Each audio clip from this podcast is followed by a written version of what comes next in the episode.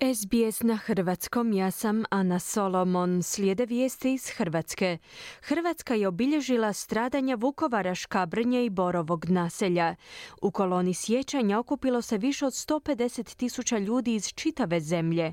Sve je proteklo bez većih izgreda. I Ustavni sud je dao za pravo aktualnoj zagrebačkoj vlasti.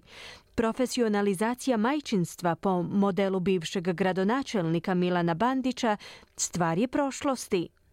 U Rijeci je obilježen svjetski dan siromaha, više u izvješću Siniše Bogdanića.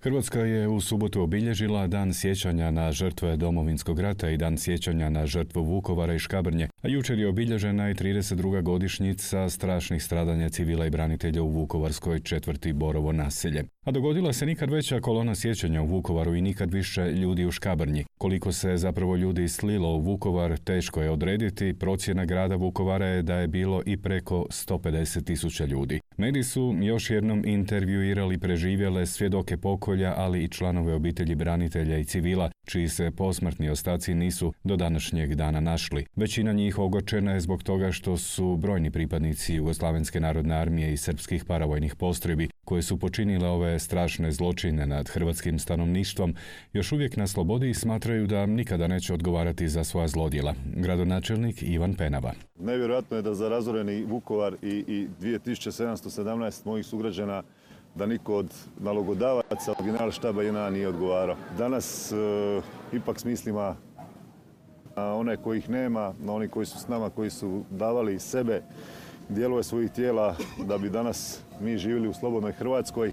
Iako je hodao uz Vukovarskog gradonačelnika, predsjednik Zoran Milanović nije smatrao primjerenim davati izjave medijima. Poslušajte što su izjavili premijer Andrej Plenković, šef Sabora Gordan Jandroković, ministar obrane Ivan Anušić i ministar branitelja Tomo Medved. Smo odati poštovanje hrvatskim braniteljima, onima koji su najviše dali za hrvatsku slobodu, u grad Heroj, u grad Svjetionik Hrvatske slobode, simbol domovinskog rata, nadam se u zajedništvu i sa iznimnom čašću da možemo e, pozdraviti na ovaj način one koji su najzaslužniji za hrvatsku demokraciju i slobodu. Moramo biti dostojanstveni, moramo biti promišljeni i govoriti ono što danas treba reći, a to je da je Vukovar simbol hrvatske slobode, simbol hrvatskog stradanja.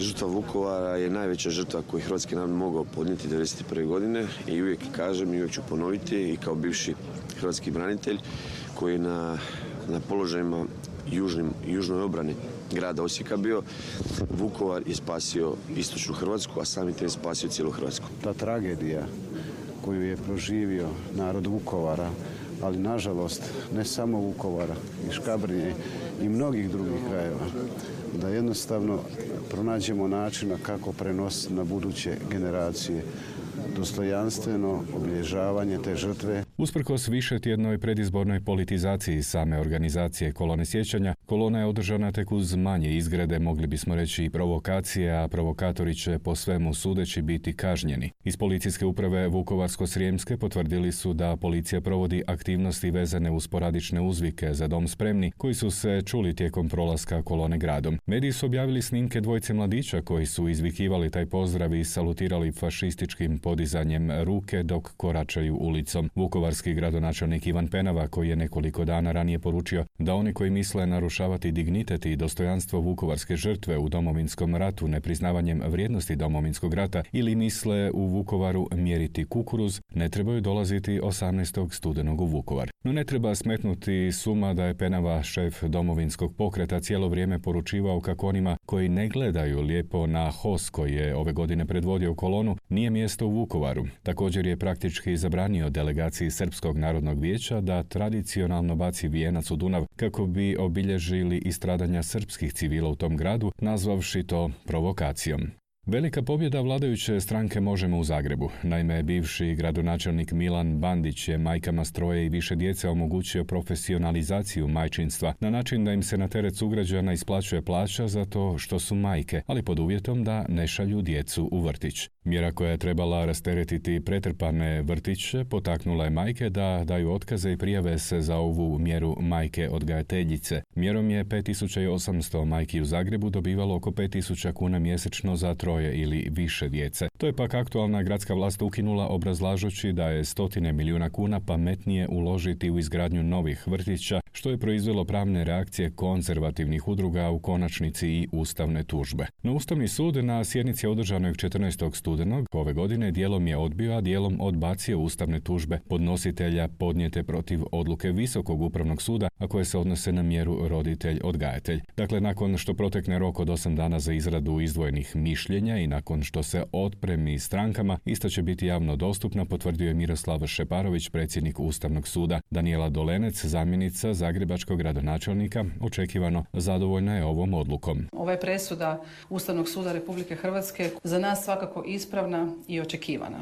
I mi smo čitavo to vrijeme od samog početka argumentirali da se radi o neustavnoj mjeri koju smo naslijedili, neustavnoj jer je ženama priječila pravo na rad, priječila je pravo upisa u vrtić. Bili smo uvjereni da imamo pravo tu mjeru izmijeniti i postepeno ukinuti. 70 milijuna eura je velik novac, pa dovoljno ga usporediti sa time da sa 70 milijuna eura možemo izgraditi sve potrebne vrtiće da bi svako dijete u gradu Zagrebu imalo dostupan gradski vrtić. Već smo oslobodili velika sredstva za izgradnju gradskih vrtića. Znate da smo prošli tjedan otvorili drugi vrtić u ovom mandatu, do kraja godine otvorit ćemo još dva. Sada sumarno gledano imamo sedam gradilišta vrtića u tijeku, još pet su u nabavi izvođača. Mjera je započela 2016. godine, te je grad Zagreb za nju ukupno izdvojio 320 milijuna eura, a samo u 2022. godini 70 milijuna eura. Karlo Novosel, odvjetnik udruge u ime obitelji za javnu televiziju, pak kaže. Tragično u ovoj cijeloj priči je da je jedan od razloga zašto su se roditelji odgojitelji obratili Ustavnom sudu upravo onemogućavanje njihovog prava na sudjelovanje u sudskim postupcima koji su doveli do ustavne tužbe. I sada imamo Ustavni sud koji donese odluku bez da se o tome obavijesti roditelji odgojitelje. Ja sam već pričao o tome da se radi o sramoti hrvatskog pravosuđa, ali ovo je nešto e, nepojmljivo. Roditeljima odgajateljima jedino preostalo pravno sredstvo je tužba na Europskom sudu za ljudska prava, budući da na odluku Ustavnog suda nemaju prava žalbe. I za kraj kažemo da je katolička crkva u Hrvatskoj obilježila svjetski dan siromaha koji je ustanovio papa Franjo. Riječki nadbiskup Mate Uzinić predvodio je misno slavlje u katedrali Svetog Vida. Nakon mise u jednom od riječkih restorana priređen je ručak za siromahe, a djeca iz katoličke osnovne škole Josip Pavlišić pripremila su prigodne darove za potrebite. Marija Faustina Kovačević, ravnateljica Karitasa Riječke nadbiskupije, objasnila je kakvu pomoć najčešće pružaju, a nakon nje slijedi nadbiskup Riječki Mate Uzinić. E, najčešće je to financijska pomoć i to financijska pomoć vezana za najam, jer cijene najma su jako porasle, plaće nažalost e, nisu. E, najčešće su to samohrane majke, jednoroditeljske obitelji i samci. Nije se lako naviknuti na, na to i zato je važno ne okretati glavu siromaha. No ono što papa govori osim što nas poziva da ne okrećemo glavu siromaha je i da proširimo malo svoj pogled jer siromasi nisu samo one koje vidimo na ulici, nego ima siromaštvo puno oblika. Toliko o aktualnostima iz Hrvatske za SBS Siniša Bogdanić.